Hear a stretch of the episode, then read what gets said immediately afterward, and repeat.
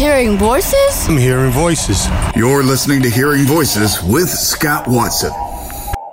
He's the 38th president of the PGA of America. And this morning on Hearing Voices with Scott Watson, we visit with Ted Bishop. Ted, a lot to talk about, but I want to start at a place that you probably know as well, if not better than anybody else, and that is local golf. For PGA pros at golf courses like I'm going to play day after tomorrow, what are the biggest issues? You know, I think, uh, Scott, really since COVID, uh, labor has been uh, probably a, a, huge issue for everyone, just simply finding people to work. And, uh, you know, the one thing that was good about golf, uh, it, it was an activity that prospered during COVID. Most golf courses uh, saw the busiest years that they had had in decades in 2020.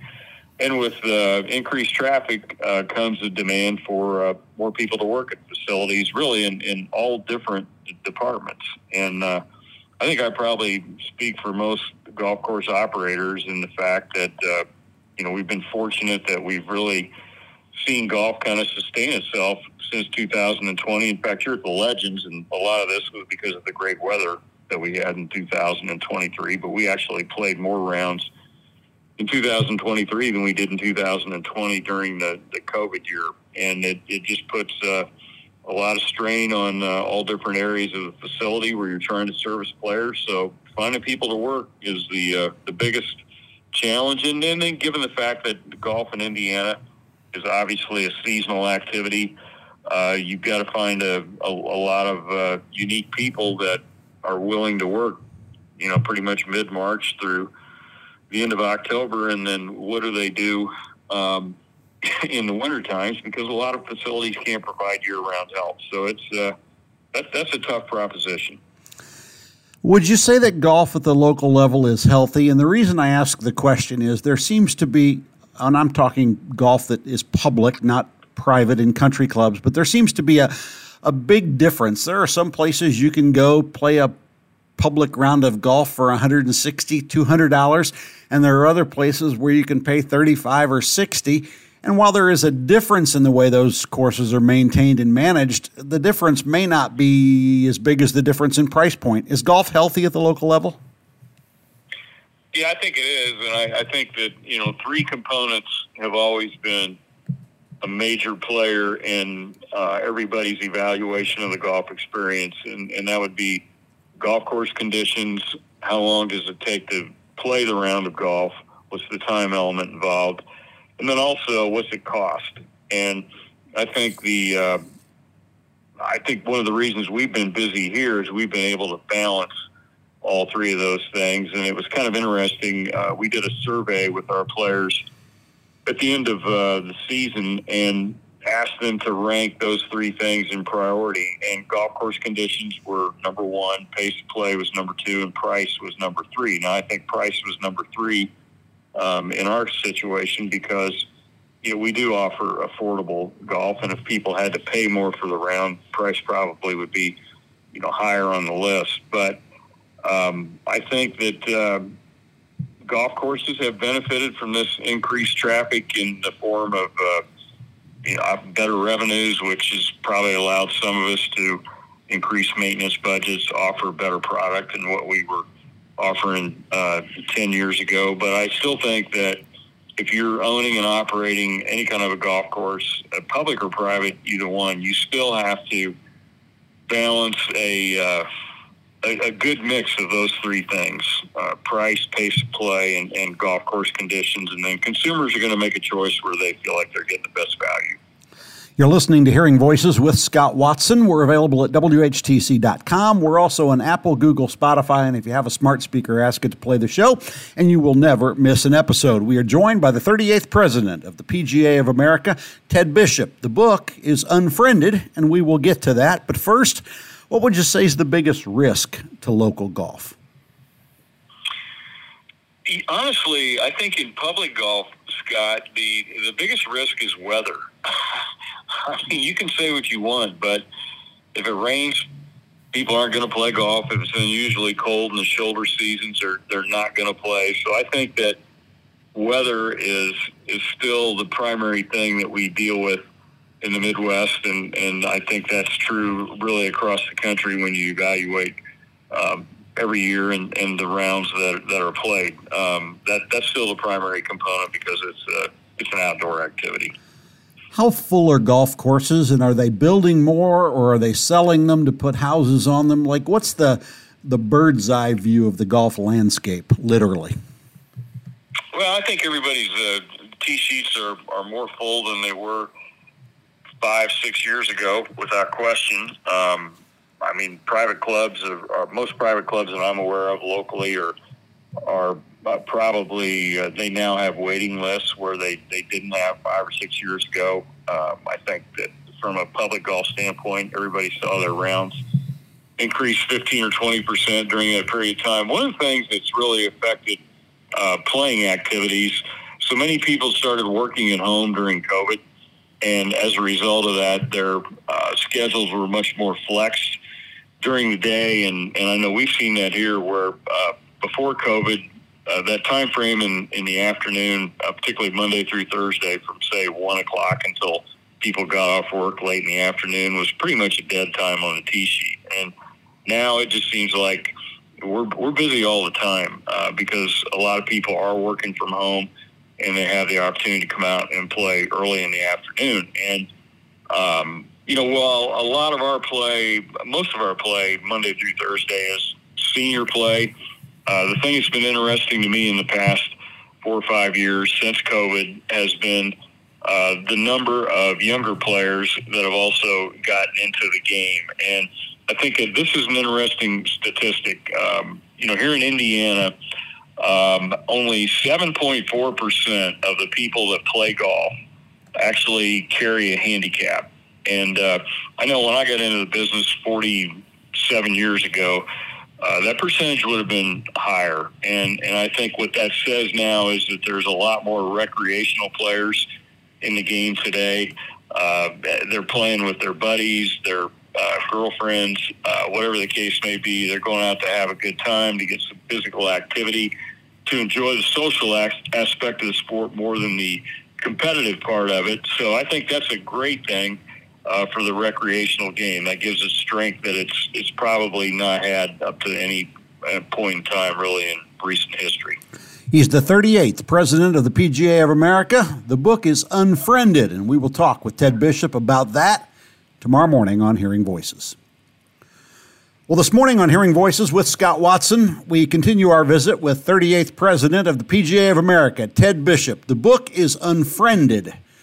Ted, for those that don't know, tell us the story that led up to Unfriended. Well, the uh, the story probably would uh, revolve around the results of the 2014 Ryder Cup, which uh, the United States lost in uh, Scotland at, at Gleneagles.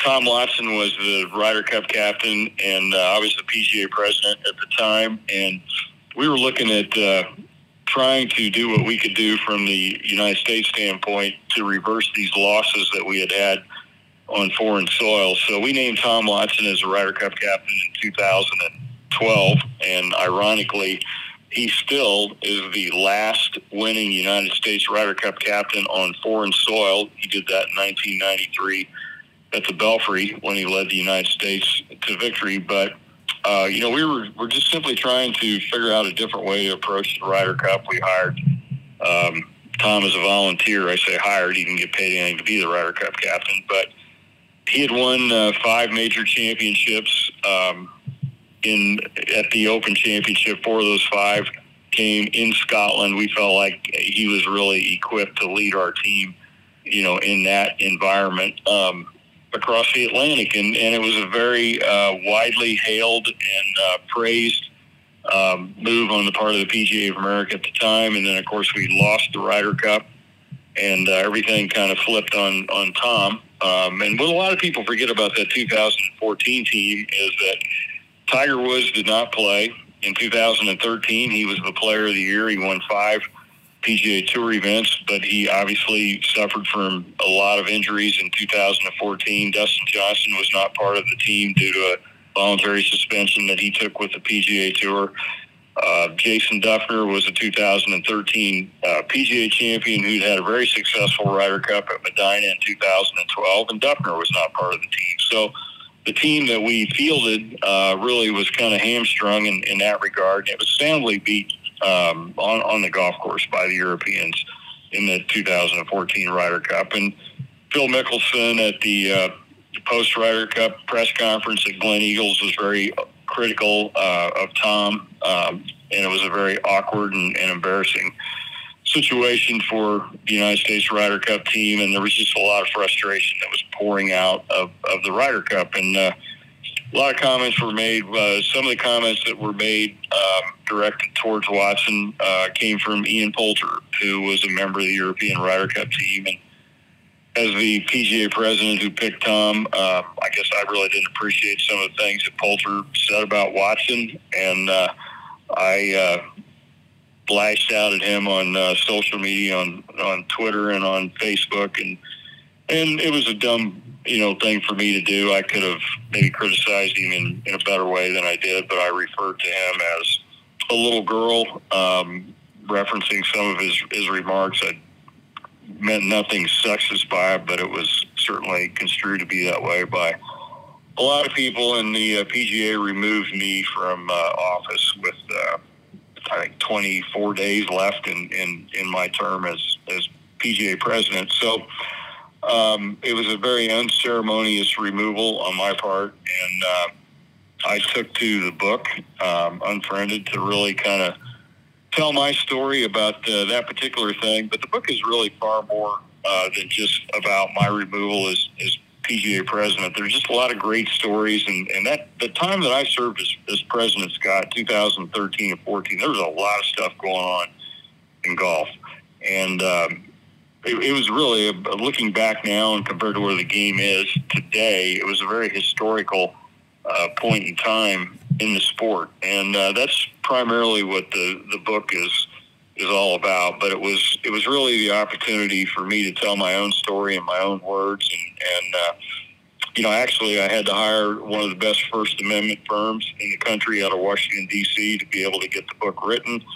Uh, I agreed to let the PGA of America have a pre-read on the book before it was published and uh, I think that validated the fact that uh, everything that in that book is the truth, and uh, it's one that uh, the people that have taken the time to read really enjoy.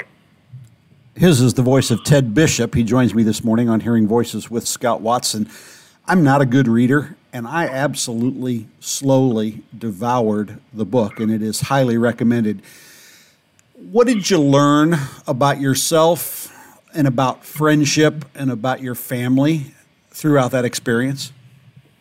Yeah, well, I would say uh, I, several things. I mean, first of all, I had a lot of media training, um, and I did a lot of media work during that time frame, whether it was television, radio, whatever the case may have been. And I, I should have absolutely been smarter in my selection of words if I even had any response to what Poulter had said about Tom Watson. So, you know, when you're in a position of, of leadership, you have a responsibility uh, to think clearly, to put the big picture into play, and uh, and not let your emotions get the best of you. And um, I'm not making excuses. I just think the, the the fatigue and the wear and tear and the criticism that came after the Ryder Cup because I put a lot into that um, it, it's got the best of me. And I, there is not a day that goes by that I don't think about that and that I really regret that I made some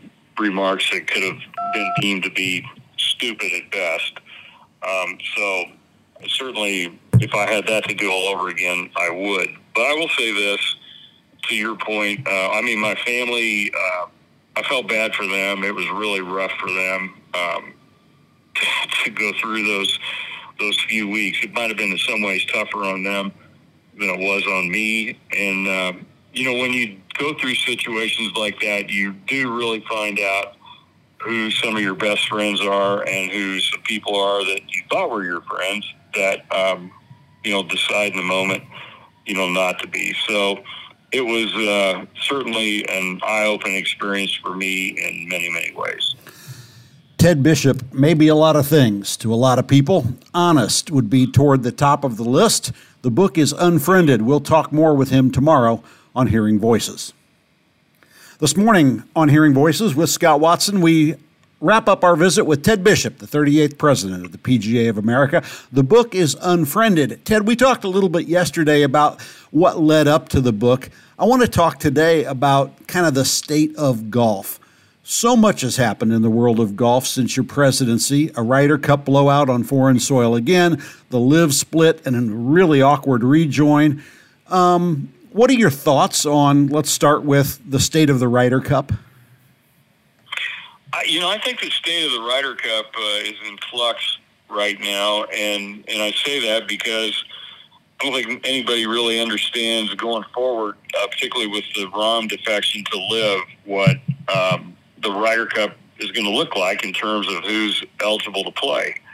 And uh, the, the Europeans and the United States, the PGA of America, who owns the Ryder Cup, they don't pick their teams in, in the same way, and I don't think that they probably ever will. So I'm not sure what it's going to look like uh, going forward. I mean, unfortunately for the PGA of America, who owns the PGA Championship and the, the Ryder Cup, uh, this those two entities represent uh, two of the most uh, important financial institutions that that organization has to operate, and it's the 501c3. The PGA of America is structured that way.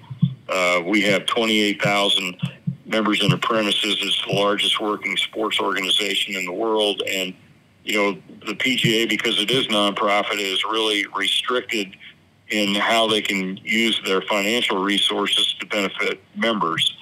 And uh, trust me, they rely heavily on those revenues from the Ryder Cup. I think the other thing that's going to be interesting going forward, Scott, is when I was president in 2013, we renegotiated our uh, Ryder Cup television rights contract with NBC to the tune of $440 million, and that took the Ryder Cup from 2016 out to 2030.